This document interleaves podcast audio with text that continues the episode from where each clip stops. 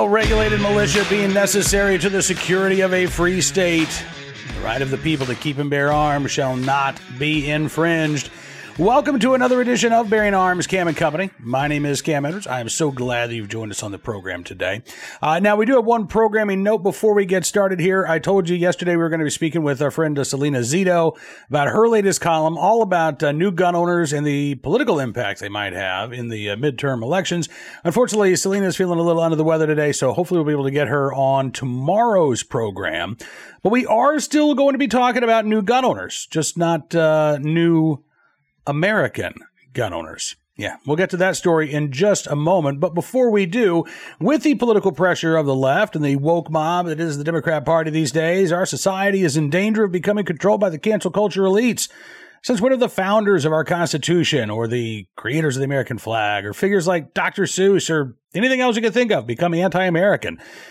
The truth is, there has never been a better time in our nation's history to stand up against the woke mob and fight back, and you can do just that with this exclusive offer that I'm giving to my listeners and viewers right now for limited time only. It's your chance to win a signed picture from President Trump himself. That's right. Not only will you be taking a stand against the radical left, but you'll be entering to win a piece of history. And all you have to do is text the word Trump to 55404 today to enter. That's T R U M P to 55404, and you can join the millions of Americans in standing up for President Trump and canceling the radical left once and for all, paid for by the National Republican Senatorial Committee.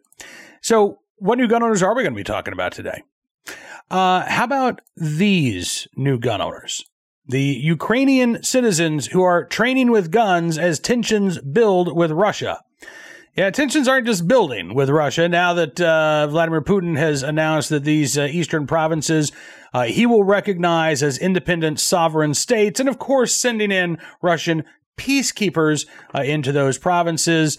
Um, no surprise that uh, even the Ukrainians who live in uh, the up to this point uncontested part of Ukraine are becoming increasingly alarmed and concerned about what's going on, and they are becoming increasingly motivated to protect and defend their lives and their loved ones with firearms. As a Newsy reported, 20 year old student, Maria Skoropad, getting her first gun for her and her family. She's also training to fire it. She was at a, uh, range in Lviv uh, just a couple of days ago saying we didn't, or we decided rather that we have to learn how to use the weapons before buying them because we don't want to harm ourselves.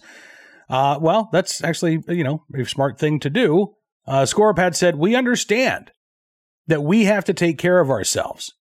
And if someone will come to our homes, we have to know how to rescue our families ourselves. Now, the gun control laws in Ukraine are actually fairly restrictive on paper. uh, in practice, I, I, think it might be a little bit different, but uh, on paper, owning a firearm for self defense is actually uh, fairly uncommon. You can own firearms for sporting, uh, for hunting, and yes, that would include semi automatic firearms, but uh, generally speaking, the idea of gun ownership for self defense, uh, the right to carry a firearm for self defense, not really a part of Ukrainian law. Uh, although it should be noted that in recent weeks, uh, there have been a number of Ukrainian officials, including, I believe, the defense minister, who have spoken publicly uh, about the need to uh, relax the gun control laws in Ukraine. It actually reminds me a lot of what we saw right after the military uh, uh, takeover of Myanmar.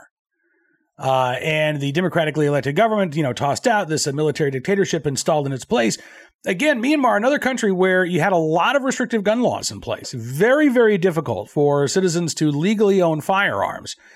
But after the military dictatorship took over, the uh, the remnants of that uh, democratically elected government, they started talking about, you know, we should probably change the law so that people actually can own a firearm and they can, you know, train and protect themselves and their loved ones. Now, they're not in a position to change those laws at the moment. So I would suggest that uh, you know an, an ounce of uh, prevention is better than a pound of cure. Don't wait until the threat is literally on your doorstep. Don't wait until the tanks are at the border. Don't wait until the military is taken over. If you want to be able to defend democracy, if you want to be able to defend your nation, if you want to be able to see free people fight back against tyranny, you need to ensure that they have the ability to do so long before the tyrants start pounding on your front door. Which again is another reason, one of the many reasons why I am glad and grateful to live here in the United States of America, where our Second Amendment does protect our right to keep and bear arms, not only for things like, you know, sporting and hunting, and yes, individual acts of self defense, but an armed citizenry to serve as a check on the establishment of a tyrannical regime as well.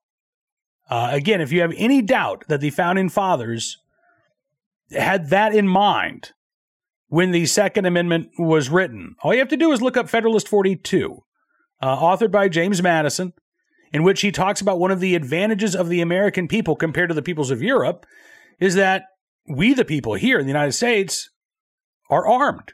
We have the right to keep and bear arms. Uh, and if a tyrant were to try to establish uh, himself or herself, you know, don't want to play uh, gender favorites here, but uh, if a tyrannical individual decided to try to establish a, uh, a, a, a tyranny within the federal government, as Madison details, not only would you have individual gun owners uh, working with their local officials, their state uh, officials in the creation of a, basically an army in response, but that those armed citizens spread out across the country would dwarf the number of uh, men and women in uniform that that tyrant could put together.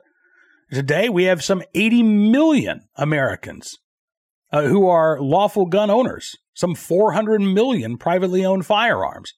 Uh, and I would say that not only has that served as a deterrent against uh, foreign threats, I, I, would say that that uh, absolutely serves as a deterrent against the establishment of a domestic tyranny as well. Uh, so as we look again at what is happening overseas in places like Myanmar and now Ukraine, where people are desperate to protect themselves and to defend themselves. And politicians are belatedly realizing, uh oh, our gun control laws, we, we thought we were going to do something good with these, but instead we've disarmed the people who now need firearms to protect themselves.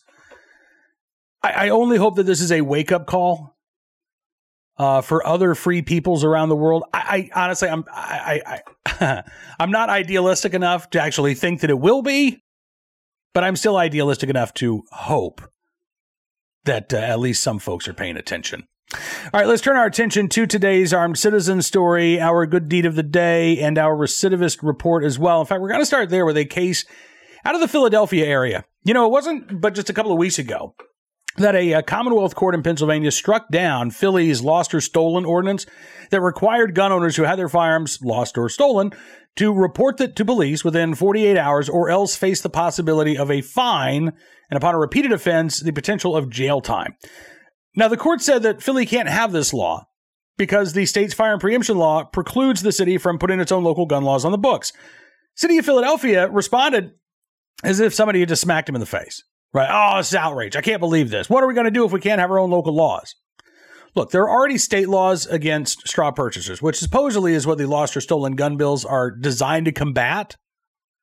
They're also a crime at the federal level.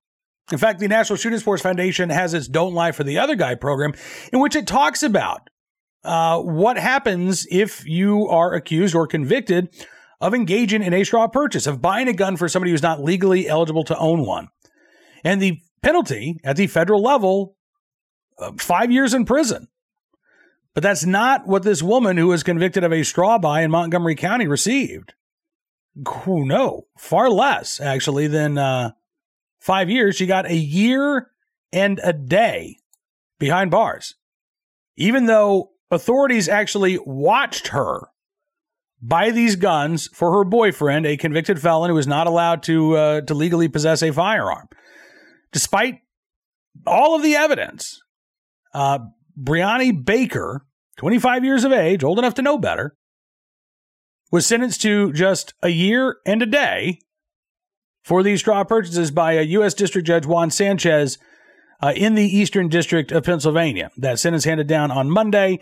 Uh, U.S. Attorney Jennifer Arbittier Williams, in a statement after her sentencing, said, "quote By charging crimes like straw purchasing of firearms, we can cut off the supply of illegal weapons at the source and hopefully prevent at least one violent act. Now this defendant will spend serious time in federal prison for her crime, which I, I listen, I gotta say, I don't think 20% of her eligible sentence counts as serious time.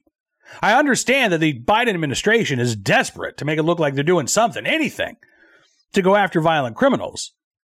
But spinning away a soft on crime sentence as uh, getting tough on these offenders, nah, I don't buy it. I really don't.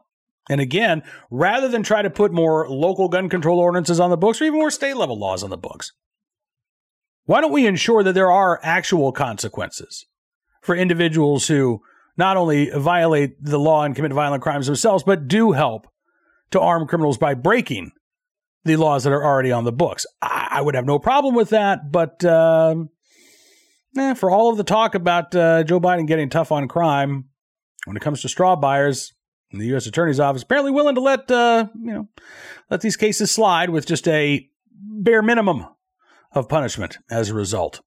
Now, today's armed citizen story from Oklahoma City, Oklahoma. I believe we might have talked about this on yesterday's program. Honestly, the armed citizen stories sometimes blend together between the ones that I write about at BearingArms.com, the ones that I talk about on the show. So I apologize if we didn't actually talk about this on yesterday's show, but uh, there's more information than what was, what was first reported. So this armed citizen uh, story actually started Saturday morning around five o'clock, Southwest Oklahoma City, when a uh, intruder uh, showed up trying to break into a, a man's home. Um, the resident didn't know the guy, was uh, awakened to the sound of this guy breaking in.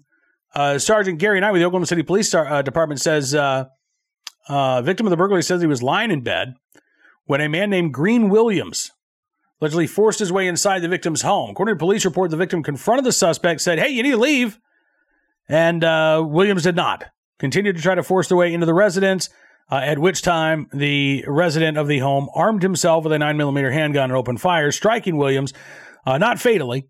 Uh, when police arrived, they found Williams on the front porch, laying there with uh, a gunshot wound. He was taken to local hospital. He is expected to recover. Uh, no stranger to law enforcement either. He has been in prison six times for DUI, sentenced five other times to probation for additional DUI and drug charges. I, I, I, believe this is the first time he's been charged with actually trying to break into a home.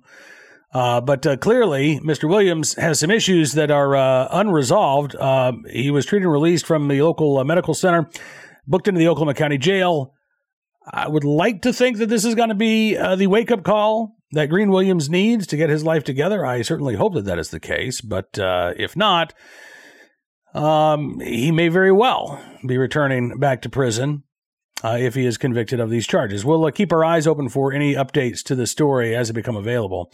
And uh, finally, today, our good deed of the day, where a good Samaritan in St. Paul, Minnesota, was in the right place at the right time, willing and able to do the right thing to save the life of an Uber driver who had been shot in an attempted carjacking.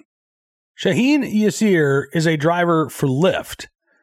And uh, as he had dropped off a fare in St. Paul uh, one day last week, he turned a corner and he saw a body lying in the road. Now, this was the body of an Uber driver who had been shot six times and left for dead on the street. Uh, Shaheen here says he was amazed to see cars kept driving by this guy. Uh, he pulled over, called 911, got out of his own car, ran over to the guy, took off his mask so Garza didn't get hit uh, as he was laying out in the middle of the road and uh, watched over him until first responders arrived. Now, this Uber driver is alive today and very well. Uh, that could be the case because of uh, Shaheen Yahir's uh, quick response uh, when he saw what was going on. I, I, bring this up too, by the way, because we have had so many stories. You know, there was just this uh, a driver in the Pittsburgh area who was shot and killed. She was caught pleading for her life on her dash cam video, saying, Please, I'm the mother of four kids. Uh, her accused killer just coldly responding, Yeah, we've all got family.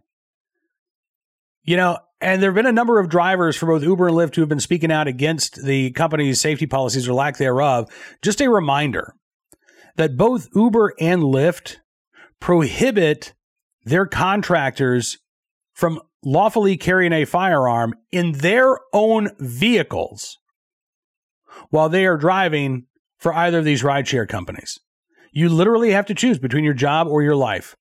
And if you are found to have acted in self defense while you were on the clock using a firearm that Uber or Lyft did not want you to have, yeah, you're terminated. You can no longer drive for either one of these companies. I, I, I said this at bearingarms.com the other day. I'm going to say it again today. I would violate that policy in a heartbeat. I would not drive for Uber or Lyft unarmed. The dangers are too great. The risks are too substantial. And I would rather lose my job than lose my life. Now, I believe that these companies need to change their policies. I don't think the driver should have to make that choice.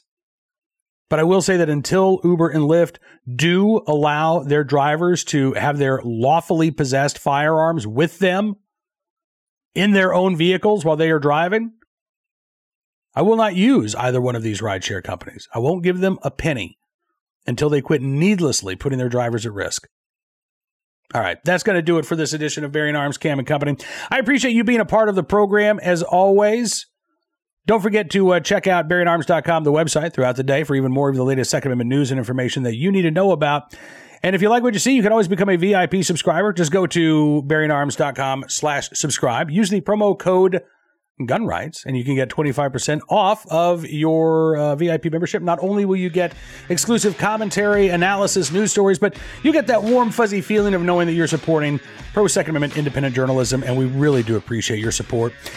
We will be back tomorrow. Hopefully, our friend Salena Zito will join us, but if not, I know we'll be covering something of interest for you. Until we talk again, be well, be safe, and be free.